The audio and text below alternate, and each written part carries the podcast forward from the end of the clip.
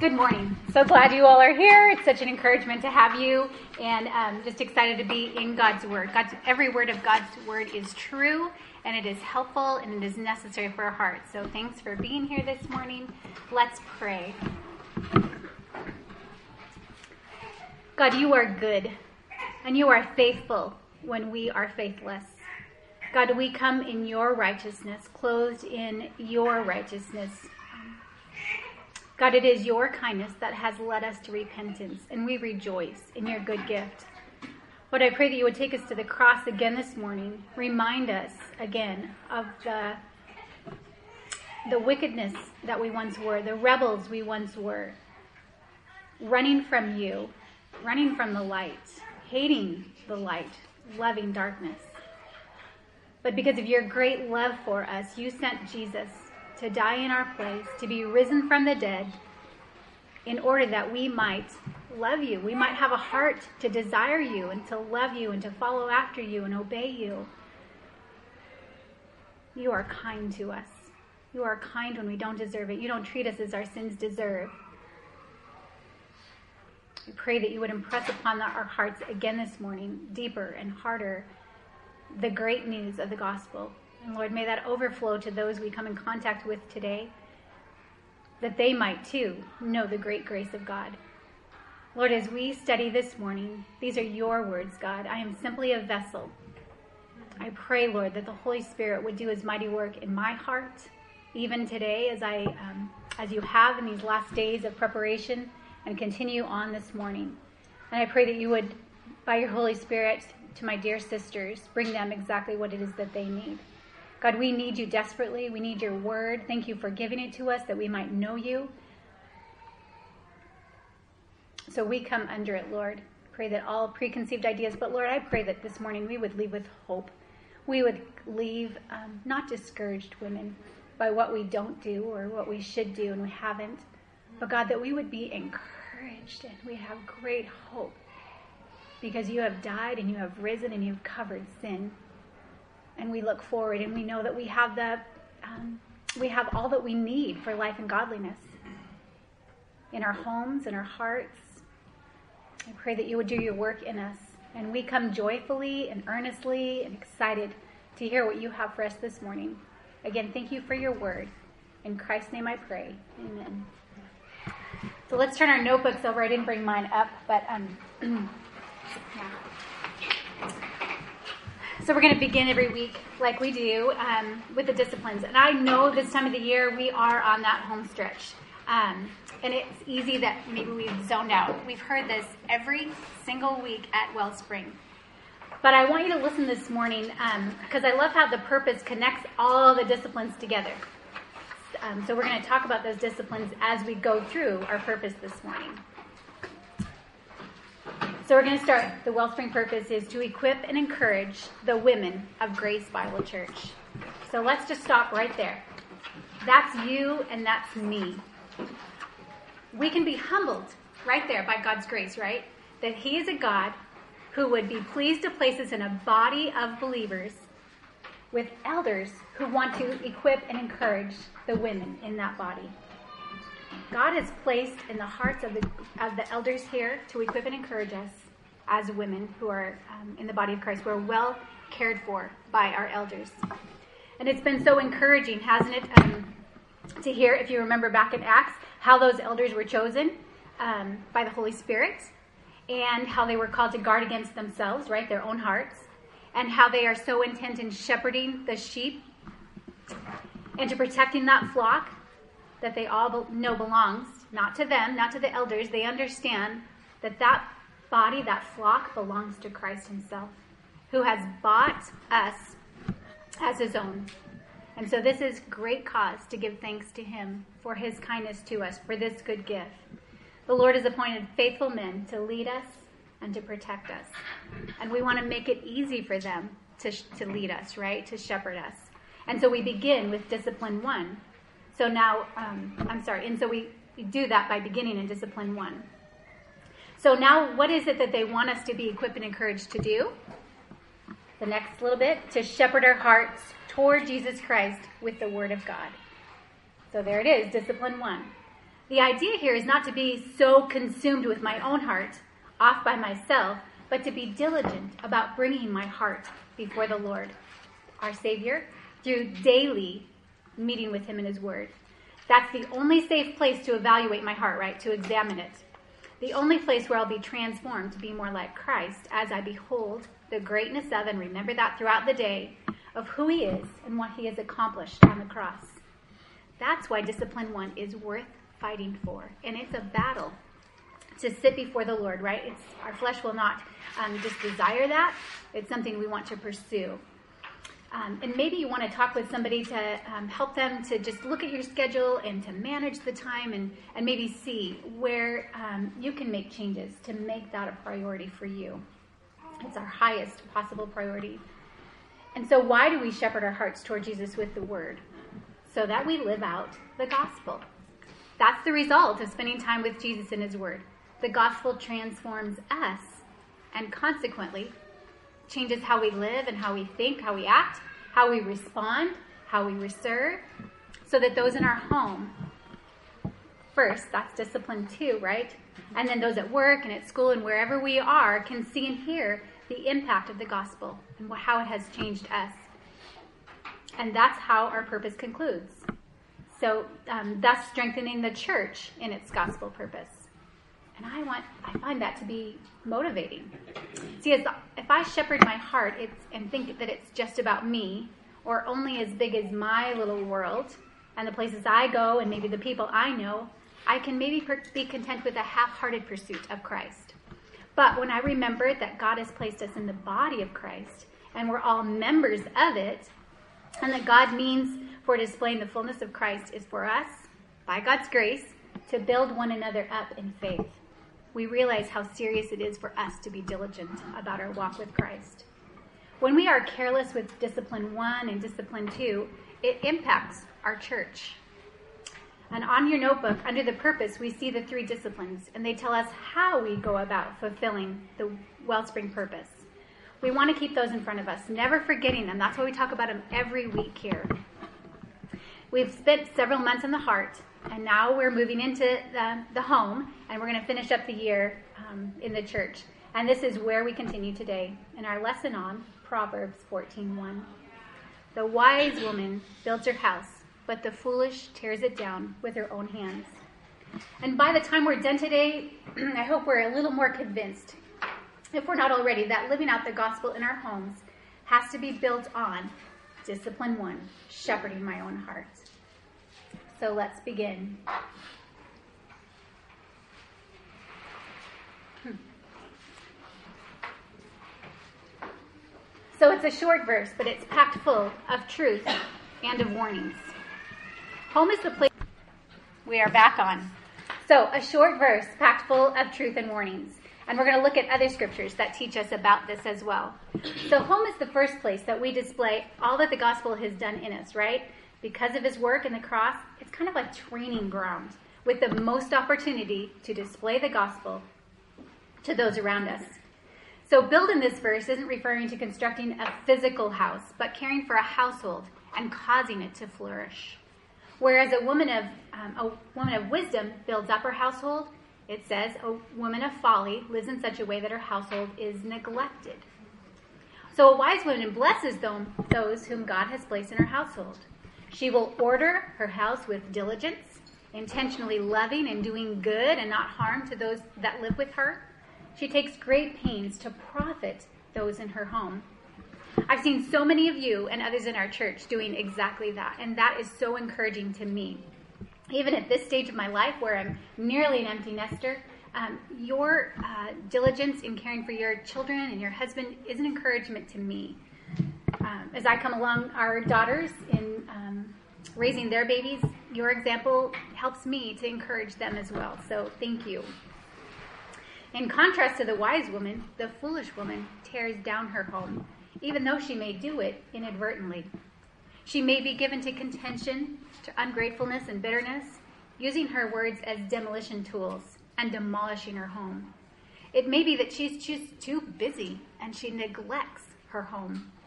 The foolish woman will destroy even those things very precious to her. By God's grace, we are wise women because Christ has redeemed us. Placing our faith in Jesus, we now are seen as wise women. I think we'd all admit, though, there are times that we look more like a foolish woman because what is in my heart at any given time is what's going to come out of my mouth, right? And so you and I are diligent to renew our minds with Scripture rather than being more familiar with the voices of the world. And they are screaming continually at us, are they not?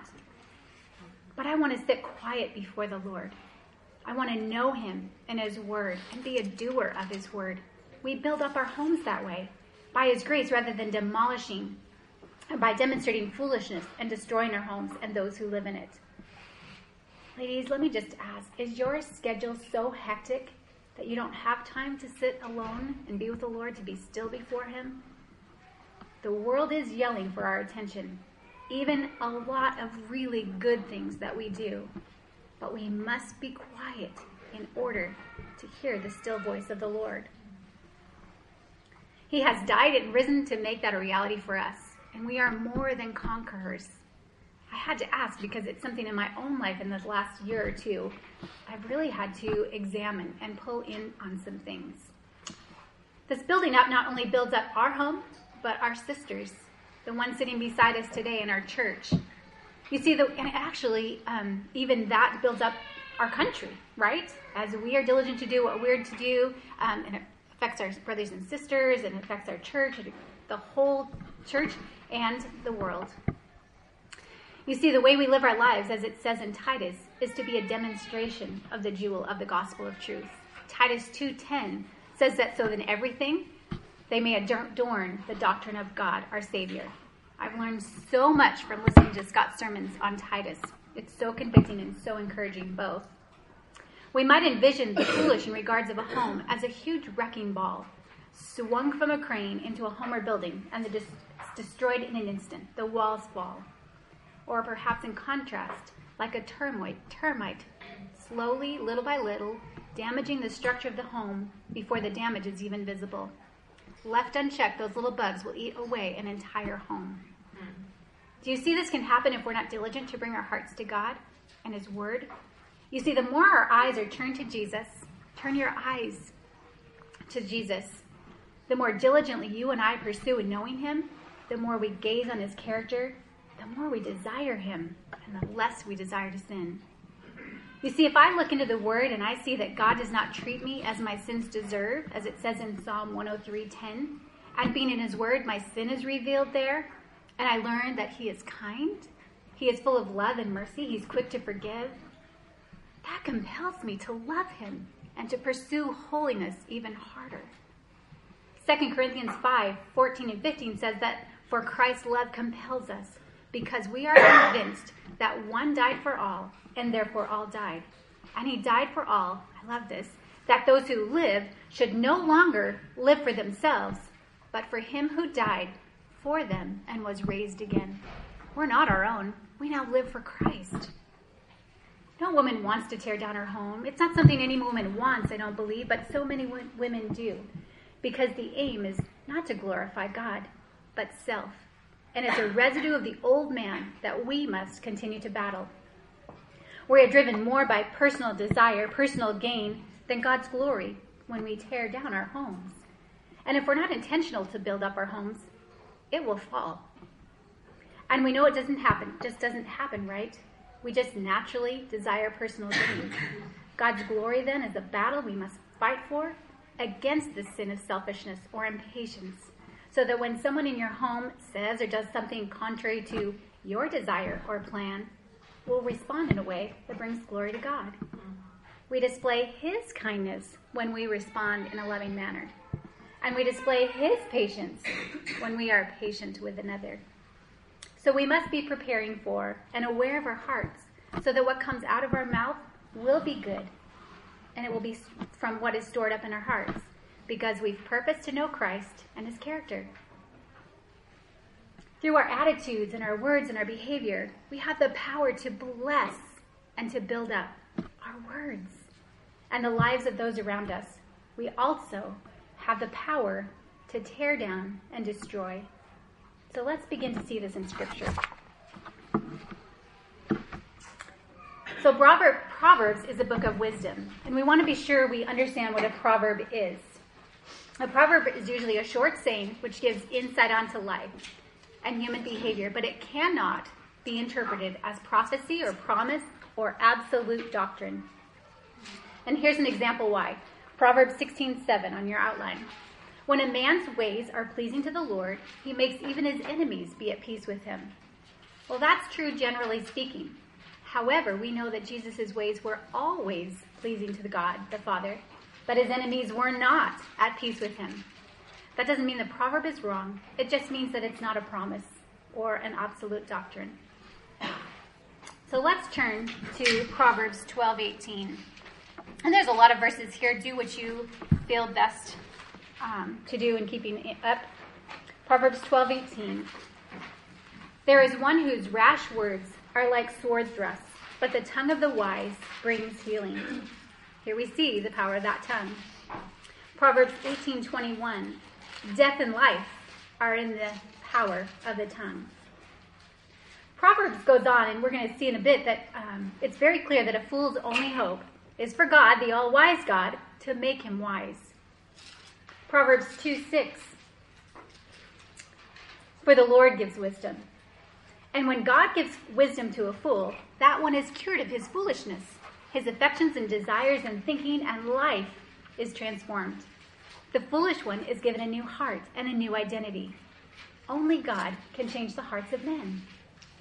What about the believer? Do you ever wonder, like I did for so long until I understood the gospel better? I think I'm a believer, but when I read Proverbs, I look more like a fool.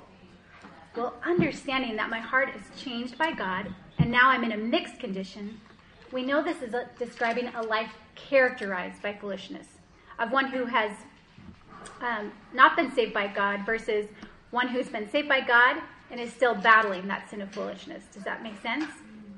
And we find in 1 Corinthians 1:30 that although the message of the cross is foolishness to fools, to those who are perishing, it is the power of God for salvation to those who believe. Christ became for the believer wisdom from God. Proverbs also tells Proverbs also says that we participate in pursuing and growing and obtaining wisdom. Turn to chapter 2 of, of Proverbs, and here is a call to strenuous search for wisdom.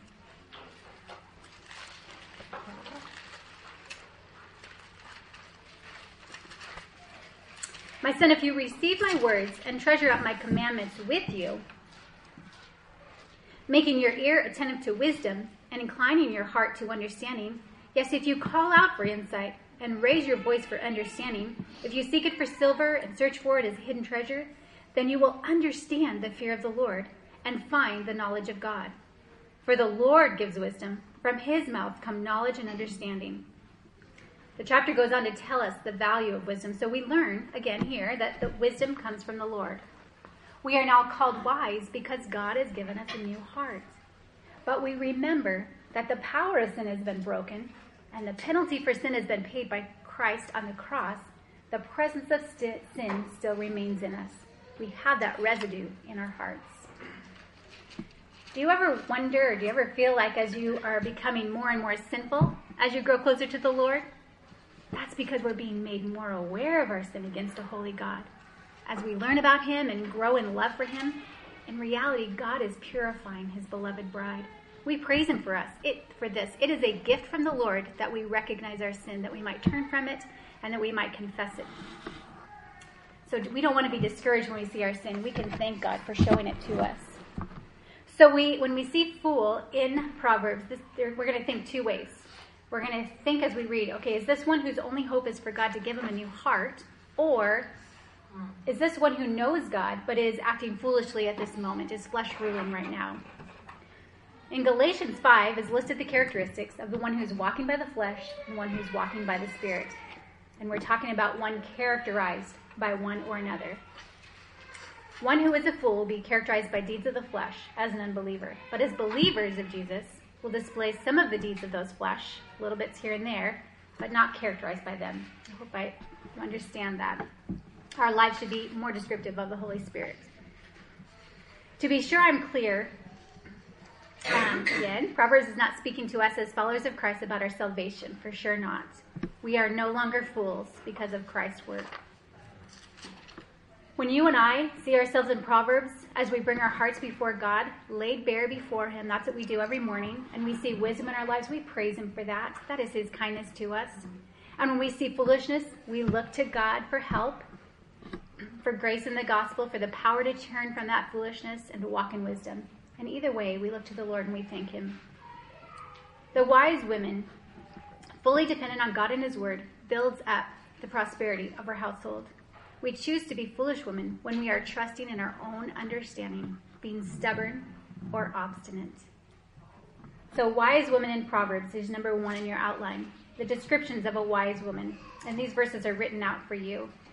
A wise woman is gracious. She's prudent. She's excellent. For her uh, worth is far above rubies. Charm is deceitful, and beauty is vain, but a woman who fears the Lord, she shall be praised. What makes this ordinary woman excellent? The fear of the Lord.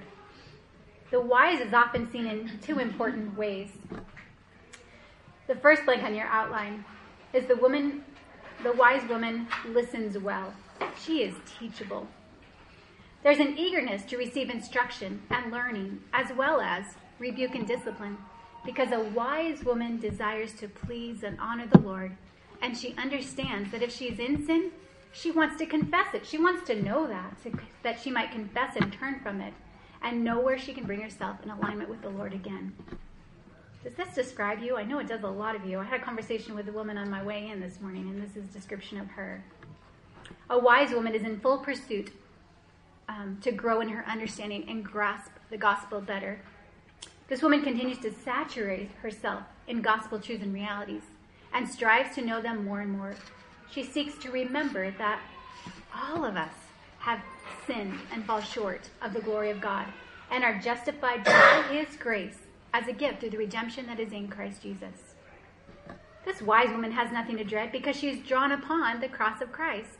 This woman who trusts in Jesus no longer comes to him in her own righteousness, of which she never had any.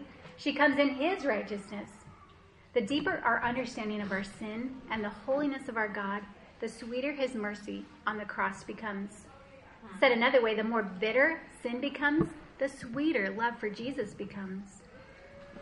You can follow along on your outline as I read the book of, from the book of Proverbs and the descriptions of a wise woman who listens and is teachable. A wise woman heeds instructions and doesn't neglect it. She loves the one who reproves her. We do not see our blind spots, do we? And so God gives us others in our lives to help us. We are instruments in the Redeemer's hand to be used in one another's lives to fulfill purposes in their lives. Proverbs 10 and verse 8 and Proverbs 15 31. A wise woman receives commands, and she listens to life giving reproof, unlike the babbling fool that will be ruined. A wise woman listens to counsel and accepts discipline. When she is taught, she becomes wiser still, and a wise woman also listens to wisdom. We see that a teachable spirit begins with a spirit of humility that recognizes that we know so little of God's word and we apply even less than what we do know. It's a spirit that recognizes we have so much sin residue in our hearts. A teachable spirit is descriptive of a woman who knows she needs to change and grow, and she's eager to do that. It might be, again, inviting someone to speak into your life. What do you see in my life that you think, I don't see? Please speak truth to me. The second blank on your outline is the wise woman speaks wisely. Proverbs 16:23 The heart of the wise instructs his mouth. Jesus made the same point in Luke 6:45. The good man out of the good treasure in his heart brings forth what is good, and the evil man out of the evil treasure brings forth what is evil. For his mouth speaks from that which fills his heart. And our wellspring verse is Proverbs 4:23. Above all else, guard your heart, for it is the wellspring of life. Challenges will come. You and I will sin and we will be sinned against. Trials will come. Even prosperity can be a test of what's in my heart. We purpose to spend ourselves to be filled with the gospel of Christ so that what spills out of is gospel realities and truths, and others are drawn to him as well. The prayer that Scott shared with us, a handout from the beginning of the year, has been helpful to pray um, and to keep my heart engaged with the Lord. I don't pray through it every day, but I do bring it out very often. In one of the paragraphs, one of the it reads, "I desire my heart and mind to be full of you, because of what your word reveals to me about you. I long for you to spill out of me into my home and wherever you lead me today. All who come into contact with me today must interact with a woman whose heart has drawn near to you. Their best hope for salvation or for growth in the gospel will come from one who has searched for you in your word and gazed upon your Son in the gospel. We are useful to the Lord as we submit ourselves to him through his word. Look at all the scripture says about our words, starting in verse, I'm sorry, Proverbs 10:19 on your outline. A wise woman restrains her lips. A wise woman isn't rash, but rather her tongue brings healing. A wise woman's teaching is a fountain of life. It turns aside the snares of death. A wise woman's lips protects. A wise woman makes knowledge acceptable, and her lips spread knowledge. All of these verses show that to be wise, one must guard her heart well, so that what comes forth of her mouth is thoughtful and helpful, protective, instructive, and winsome. We are all sinners living with sinners. The question then is how will I respond? Will I build up or tear down? Will I respond in the light of the gospel? There are riches in our storehouse for this very moment. God has given us everything we need to respond rightly, to speak wisely, and to be intentional. We can't neglect the timing of our words as well. Right? If your husband or your roommate comes in after a long, hard day at work, it might not be the best time to have a serious conversation, right? Give them some time to decompress before you bring that before them. We can summarize one who is wise by how we listen and how we speak. So the platform has been set for our words, but Proverbs speak to many other ways we can tear down our homes. The next blank on your outline is the foolish woman in Proverbs. The foolish woman is sexually immoral. Proverbs has severe warnings against the sexually immoral woman. First, we need to understand what that what sexual immorality is, right? Sounds like a funny question to ask. And yet, in today's world, much of the world has seeped into the church. And the world we live in is rapidly changing. So, biblically, God calls us to be pure. That means that we view others as brothers and sisters, speaking, um, seeking to speak and act and dress, even think in a way that does them good, that helps them see Christ in me, and spurs them on to love God and to be pure and we want to care for one another well. And the only relationship that's to go beyond that is if we are married. The relationship with that one man. And then in that context, sex is good. It's not immoral. It's pure and God honoring, and it's a gift from Him, but only in that context. But bringing sex or being sexually provocative or immodest in my dress, or as Jesus said, even thinking sinfully, sexually about another person is immoral. But like any sin, sexual immorality is birthed in our heart. Even if you think you aren't behaving in a way that is sexually immoral, we still need to check our hearts so we can ask them questions. Where are my affections? Do I desire what I shouldn't? Am I content with what God has given me or hasn't given me? Am I conducting myself in a way that is loving in my dress or conduct or speech? Those kinds of questions can help us identify if there are any roots of sexual immorality in our hearts. And we must guard our hearts and minds in being careful about what we watch and what we read. There's a lot of worldly views that penetrate our TV screens and movie theaters and New York bestsellers. It's nothing less than sexual immorality, even though maybe they add beautiful music and beautiful actors and actresses to make it look less vile. In guarding our hearts, it's about what we allow in and also about what we keep out. Ladies, we can't let this kind of entertainment entertain us. Don't be entertained by what Christ has died for. Keep evaluating what is before you for the sake of your heart and for the sake of Christ. The next blank is Proverbs also warns against the idle woman. The foolish woman is idle. Proverbs warns against this all throughout Proverbs. Idleness tears down our homes. Here are some questions for a quick check. Whom do I serve? Am I a hectic sluggard, busy, busy, busy, and never accomplishing the important? Do I neglect priorities that God has set for me? Or do I do what I want to do? Laziness or idleness also tears down, and it's characteristic of a foolish woman. It's rooted in self love. It's a willingness to permit my other. I'm sorry. It's a willingness to permit myself not to do the things I know I should do. It's believing that good things are going to come to me and I don't have to work for them. It's opting for what is comfortable for myself rather than what is best for others. Perhaps this can be seen in the discipline of children. Raising children is hard work. And my eye must be on what is best for my child and not my own pleasure or comfort.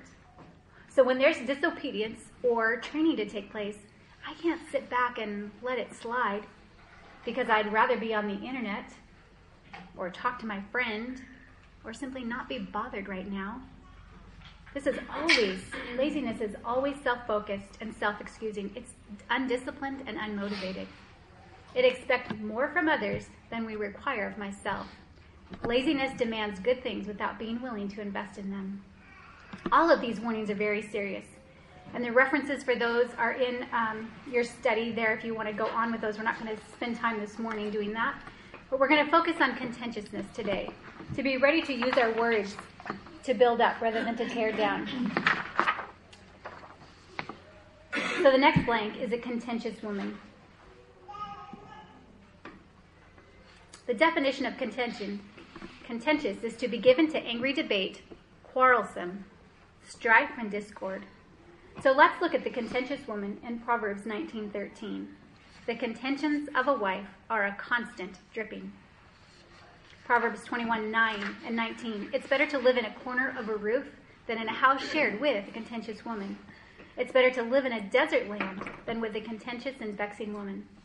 The word vexing is to provoke, to stir up. It might look like one who has to have the last word. Proverbs 27 A constant dripping on a day of steady rain, and a contentious woman are alike. He who would restrain her restrains the wind and grasps oil with his hand. One of the most sobering examples of contentiousness in the Word is seen in the Israelites during their wilderness wandering the top of your next page. Let's turn to Exodus ah, 17, 1 through 7.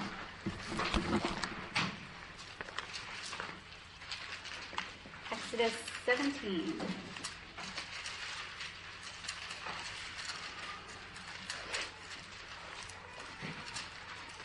Then all the congregation of the sons of Israel journeyed by stages from the wilderness of Sin, according to the command of the Lord, and camped at Rephidim, and there was not water for the people to drink.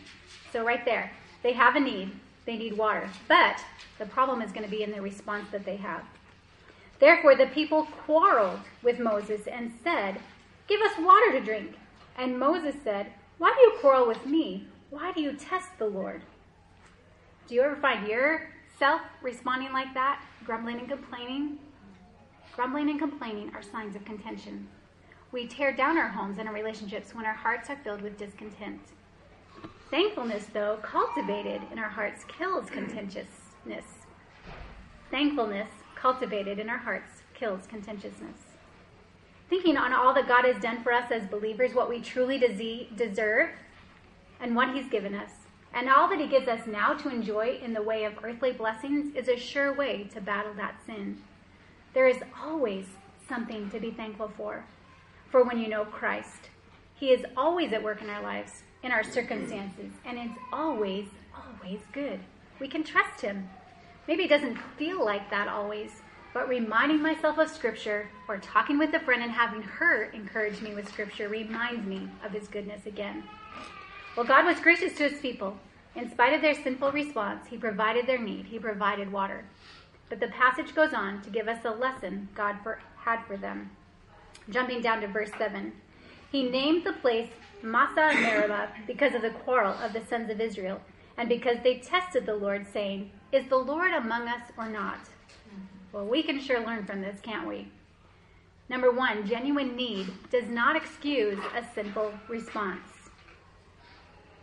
Contentiousness breeds more sin. Grumbling and fear and accusation, one sin leads to another.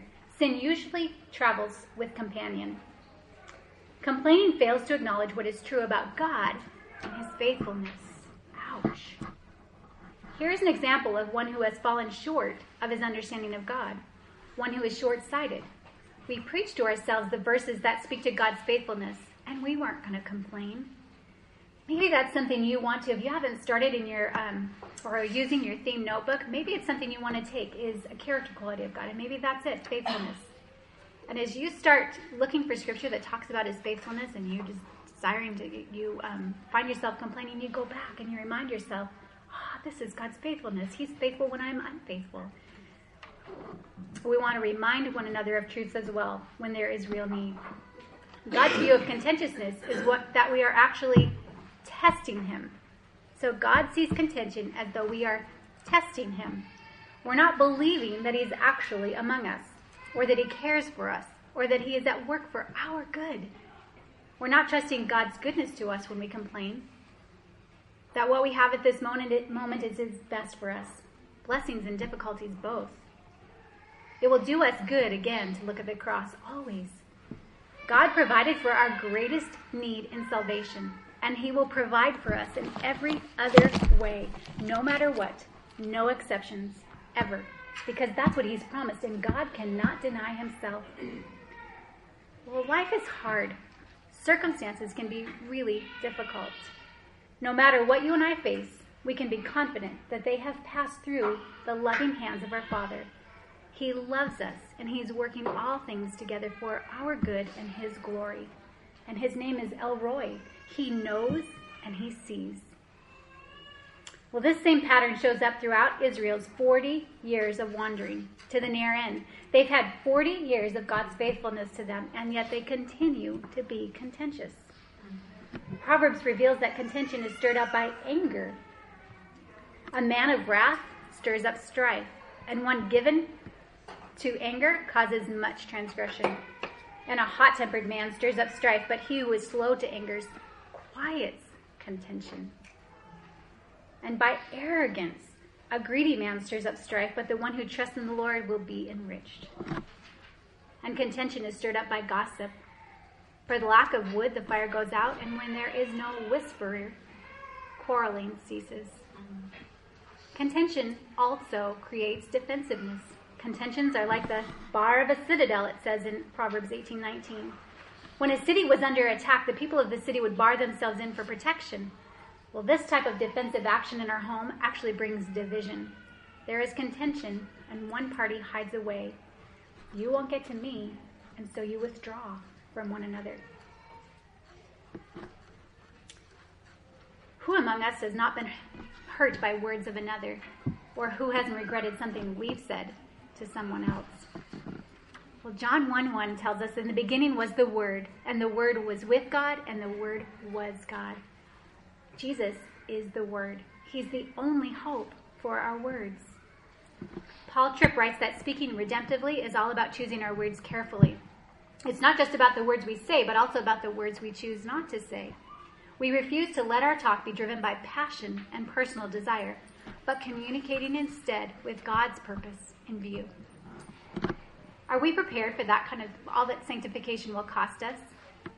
Sanctification is the process of becoming more like Christ. It will cost an intense narrowing, narrowing of our interests on earth and an immense broadening of all of our interests in God. Sanctification means intense concentration on God's point of view. It means every power of body, soul, and spirit chained and kept for God's purposes only.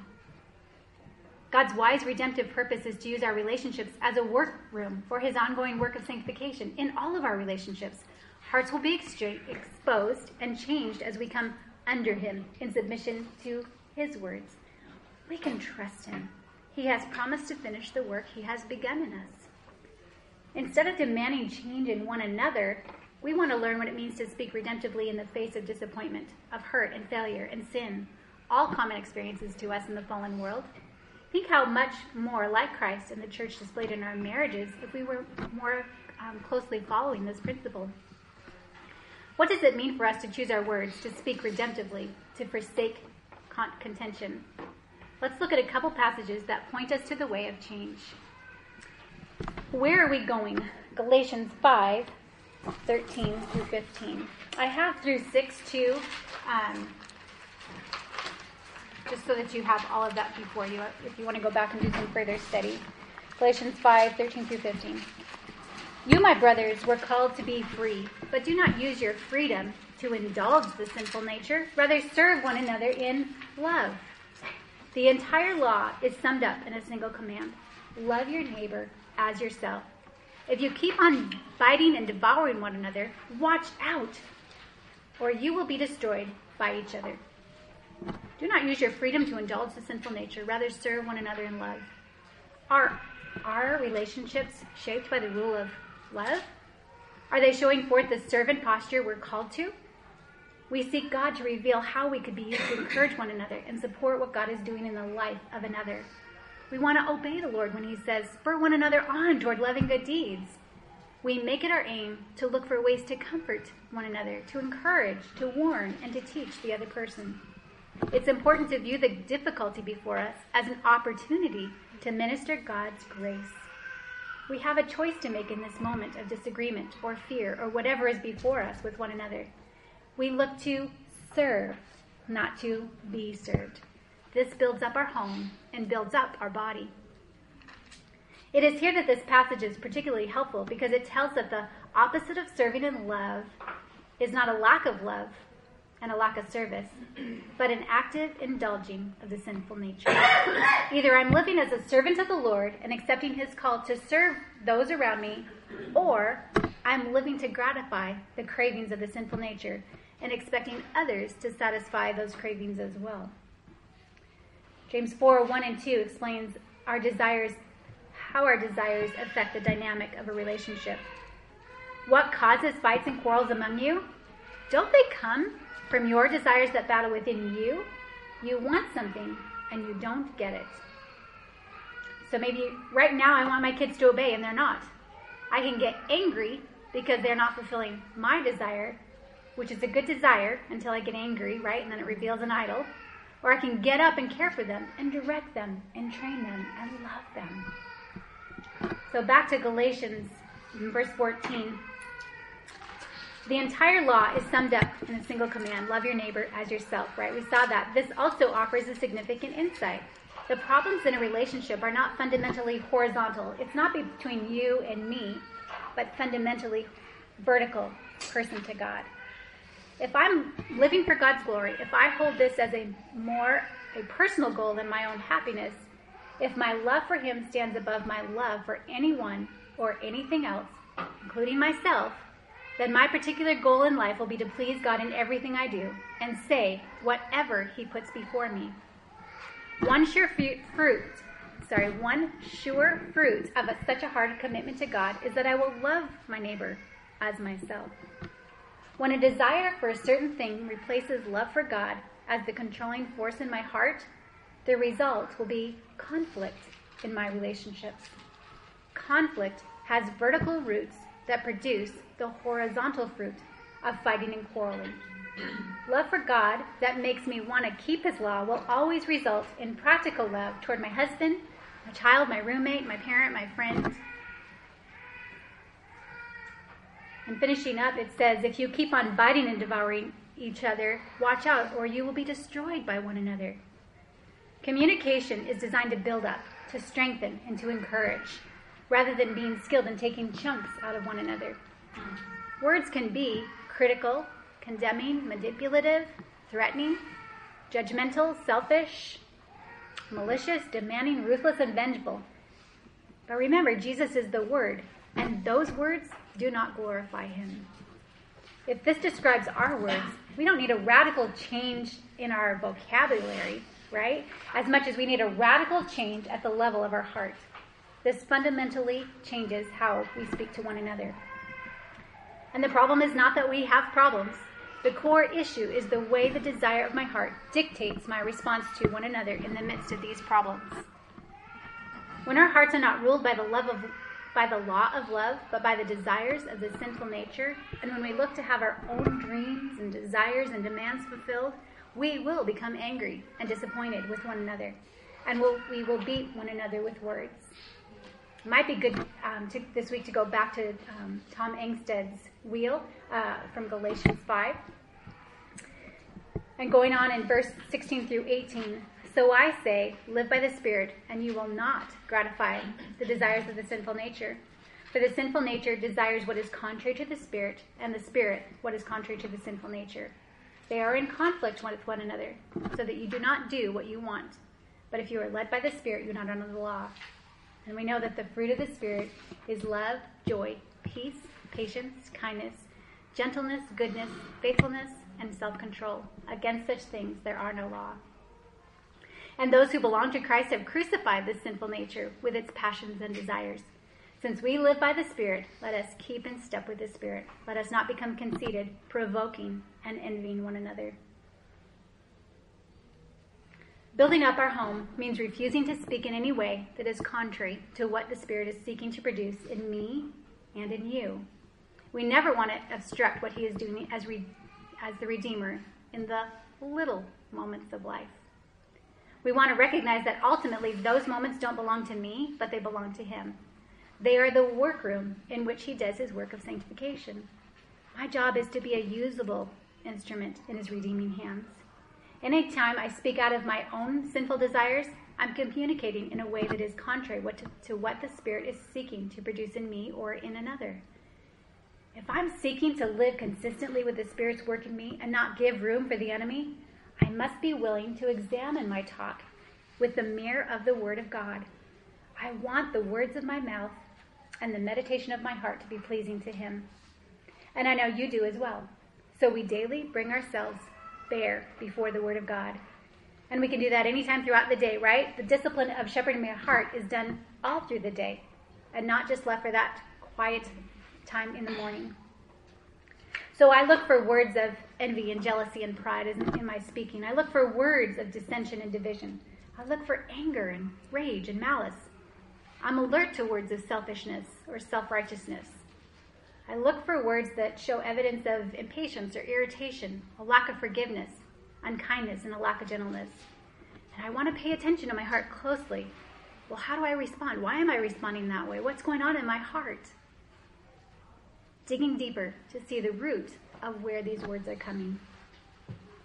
The cold shoulder or the not speaking but thinking wrong thoughts is just as damaging because all of those are rooted in the heart and rooted in self love.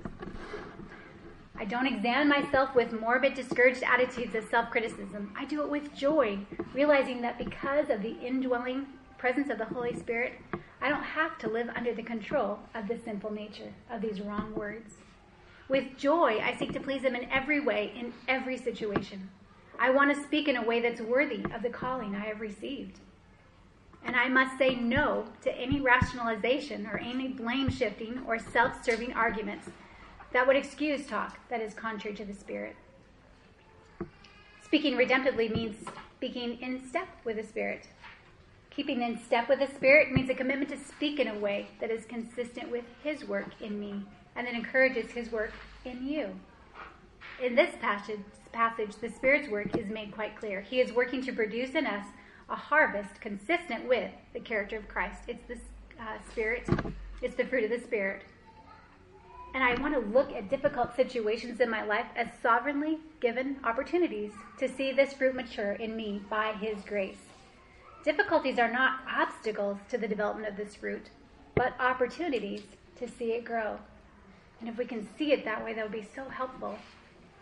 I seek to give no place to the passions and desires of the sinful nature. In verses uh, 24, those who belong to Christ have crucified the sinful nature with its passions and desires.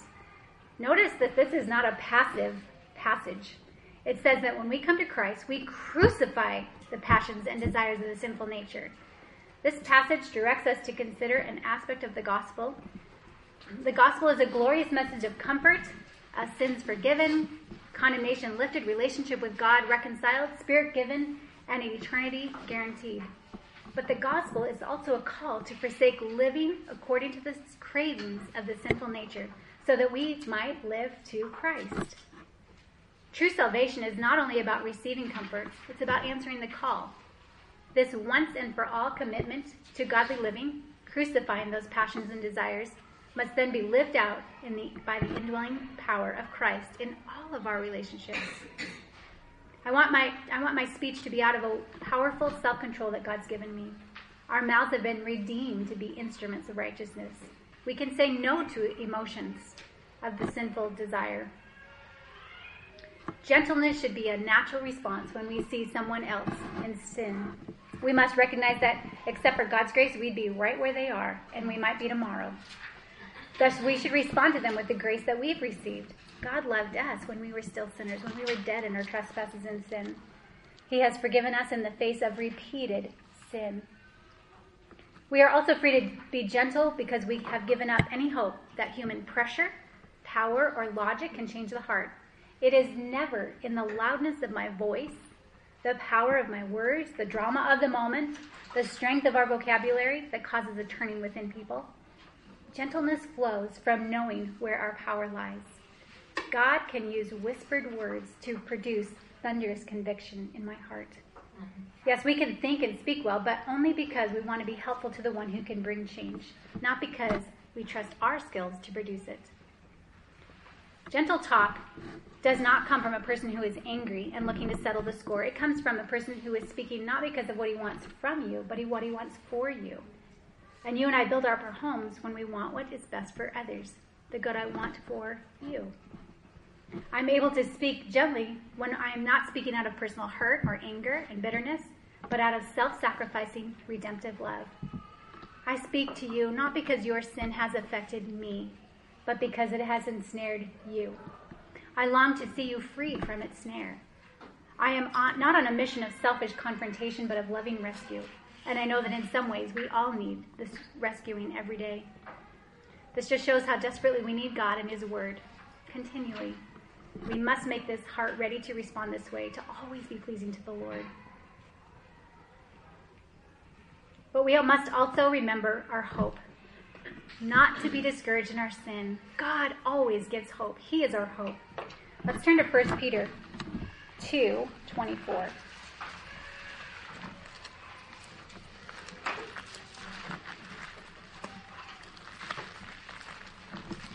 And he himself bore our sins in his body on the cross, so that we might die to sin, the sin of immorality or idleness, contentiousness, harsh speaking, and live to righteousness, thankful, contented, peaceably. For his wounds we are healed. We've been forgiven. We've been made new. We are new creatures in Christ. Thinking on and praising the Lord for his character and for the gospel is another part of shepherding my heart throughout the day. The gospel helps me to move from a performance relationship with God to one based on the sinless life of Christ and his sin bearing death. It reminds me that from God's point of view, my relationship is not based on how good or bad, how wise or foolish that I have been, but upon the perfect good work and death and resurrection of our Savior. The gospel frees me to be to honestly face and acknowledge my sin Ladies, if I don't see my sin or acknowledge it, I will not see my need for Him and continue to trust in self righteousness. The good news reminds me that God no longer counts that sin against me. Our loving Father is a kind master.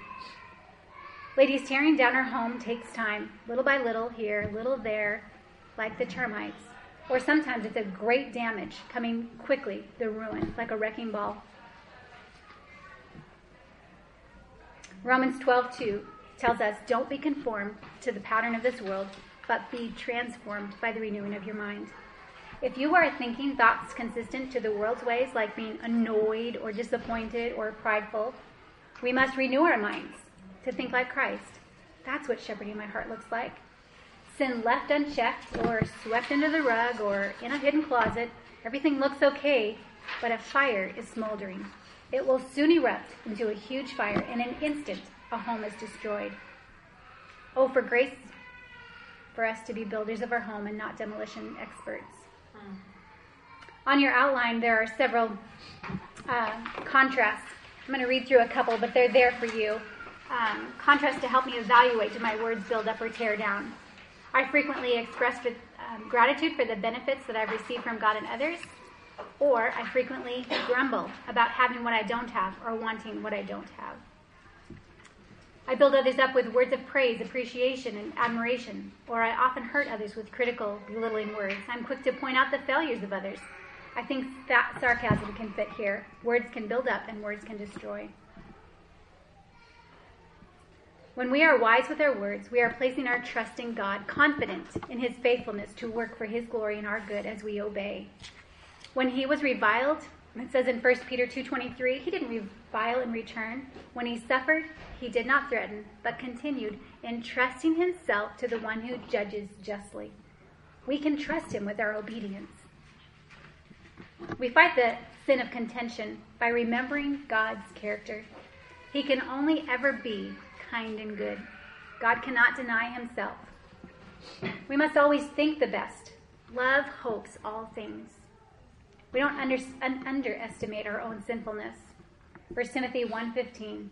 It is a trustworthy statement, deserving full acceptance, that Christ Jesus came into the world to save sinners, among whom I am the foremost of all. We want to cultivate a heart of thankfulness. Look around you and give thanks in all the things, for this is His will in Christ Jesus.